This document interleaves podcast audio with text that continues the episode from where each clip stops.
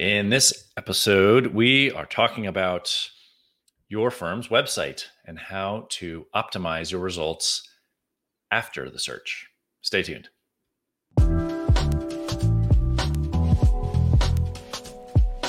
Giving architects and landscape architects the tools and strategies to be seen, heard, and valued in the marketplace, and telling the stories of leaders building thriving design firms and attracting their ideal clients this is From Architecture to Profitecture.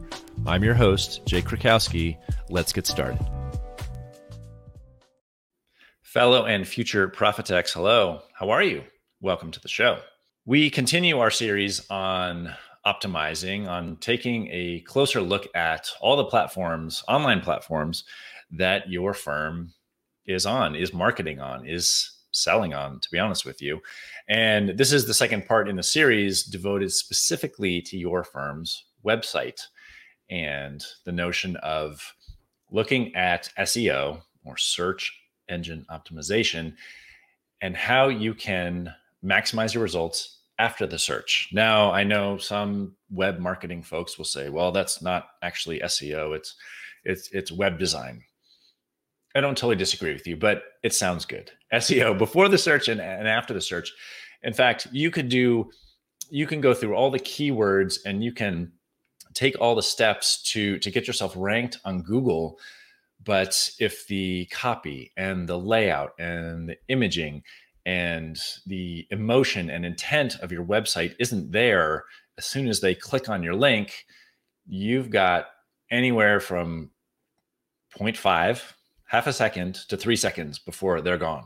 And that that potential client may not ever come back to take a look at you at least until they, they get a referral from someone else if you've happened to provide the excellent design and customer service that i know you do. So let's get into five tips that i have for maximizing your results after the search. I'm thinking about optimizing your your search engine results. And the first comes above the fold. Now, what what what does that mean for for those of you that may have never had a, a, newspaper thrown into your driveway, delivered to your front door? That that's we're talking about. It's a it's a term from physical newspapers that you that you may have bought at a, at a newsstand or again had had delivered to your house. It's that first headline that you read before you open the newspaper, before you open the magazine. Uh, say what's on the cover what's the first thing they see when they when when they click on your Google search engine result or they type in the web address based on on a business card uh, that they, that they've received? What is that headline or header? There are three notions that you need to deliver very quickly. How do you help them? How will it make their lives better? And how do I buy? No, how do I buy? I know it's it sounds a little salesy, markety, but really it's how do I book a call? How do I book a discovery call? How do I make an appointment to come into your office? How do I see more of your projects? What's the f- first and, and quickest step that, that we can take to, to initiate a conversation and a relationship in, in preparing designs for, for their next project? Those need to happen very quickly. Again, we're, we're talking seconds that, that folks have as they look at your website to, to make a decision whether, whether they even want to to enter that relationship with you, whether they want to start to build a working design relationship with you. So some tips for for answering those questions. Don't be jargony. Don't don't succumb to talking to other architects or other landscape architects landscape designers. We know our lingo. Most clients do not. Most clients don't care to. So don't be clever in thinking of these these bigger grandiose notions, this existentialism.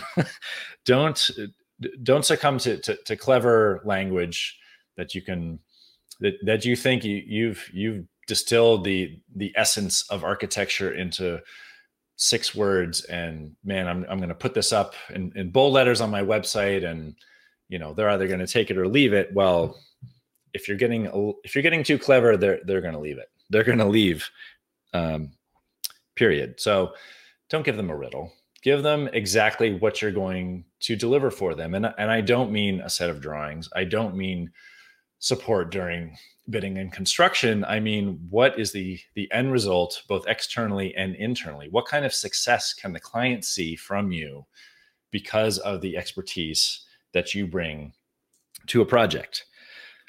So that's number 1 and then very quickly number 2 and i would suggest to hide this slightly below the fold. Highlight the negative. Highlight the negative? What are you talking about jake? I'm talking about what are the potential ramifications of not working with you, of not working with a design professional, period. We've seen, we've heard stories rather of so many folks trying to go it on their own, trying to say that my contractor has a guy, has a draftsman, has a has a designer, my contractor can do it himself, You know, someone at the city. What are the what are the negative effects of not bringing you in, into the project. Now, if you're working on much larger commercial or industrial projects, if you're working on on, on civic uh, projects, you know this this may be this may not be so cut and dry, but there are ways to highlight your value as a as a design professional in things that can be missed, in costs that can be overrun because you're not part of the team or because a design professional is not part of the team. Go ahead and, and, and, take a second just to touch on those touch on those pain points. And and the client may know this but in in many cases they, they don't know. They don't know what what they're missing.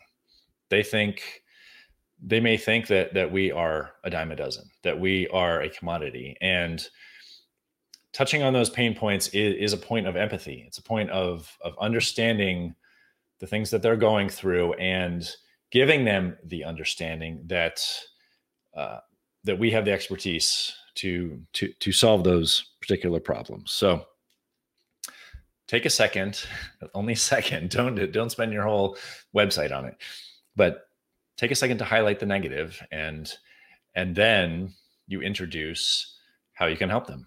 What is your process? The next piece, the next part of the puzzle here and again, I, I would refrain from in- industry jargon. Don't just list the standard AIA, ASLA, or ASID, whatever other organization you, you, you want to get to. Um, don't just list their, their standard lists of documents or, or processes to go through. Have you given yourself a proprietary process? Have, has your firm come up with a catchy name? not a kitschy name, a catchy name for for this design process. It could just be taking the same de- design process and and and putting a little spin on it, putting a little marketing spin on it, but some way that you can clearly understand the steps that they will go through to achieve success, to achieve the transformation, not only physically in the physical space, but also internally, emotionally. How will the clients life and business be bettered by by having you there? That's number three. Number four very clear how do i buy? And again that's that's a little bit of you might call it salesy language marketing language but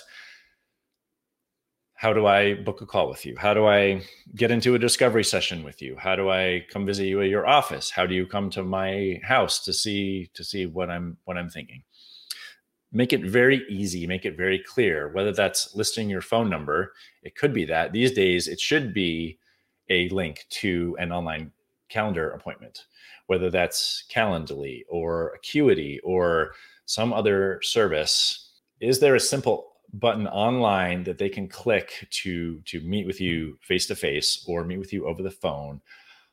Or these days, in the days of COVID nineteen, coronavirus, if if you are listening in the future. First of all, welcome. Thank you for watching the replay or listening to the replay here.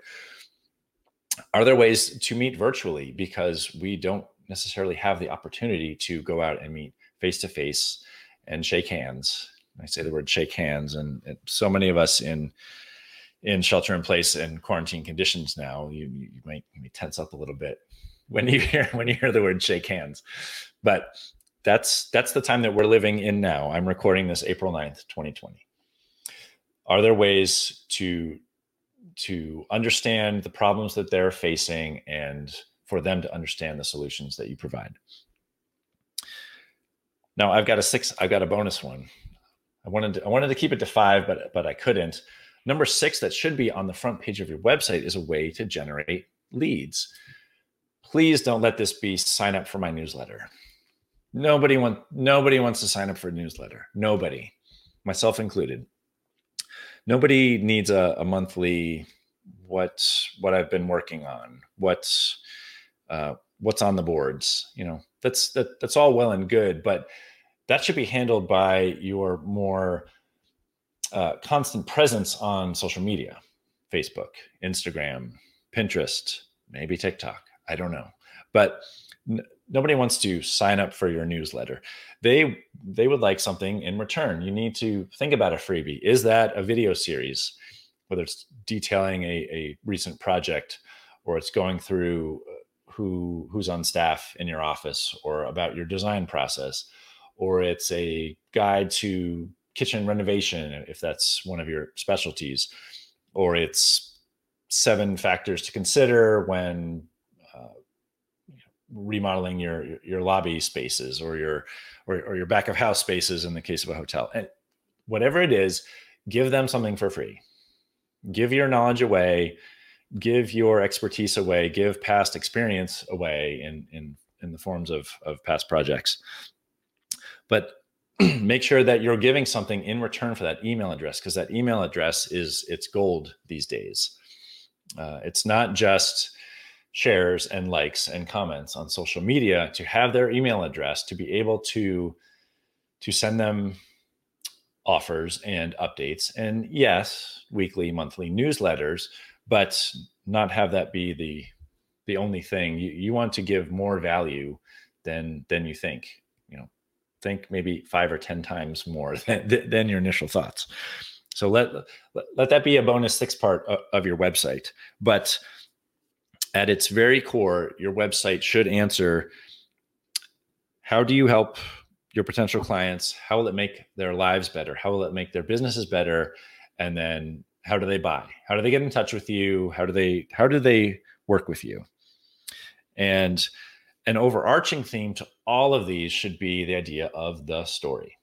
And now what do i mean by the story or the story arc? It's that age old it sounds totally cliche it's it's that age old notion that you're taking someone through through a story. A client who has a problem and is looking for a solution meets you as the guide. The design professional is the guide, and your potential client is the hero, and you you're guiding them along a journey that brings them through and to a transformation, whether that's coming up with the success of a project or that's avoiding the failure of cost overruns or delays or gosh, a cruddy looking project. Um, that it, it it's all it, it's all elements of storytelling and those should all be woven into the five six pieces rather that that we just went through here well at least to paraphrase dave ramsey you don't want to tell a story you want to invite them into your story.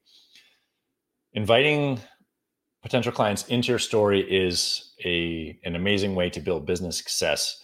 Just telling your story is a great recipe for bankruptcy and i'd love to hear feedback on those, again, you can you can direct message me on any of the social platforms.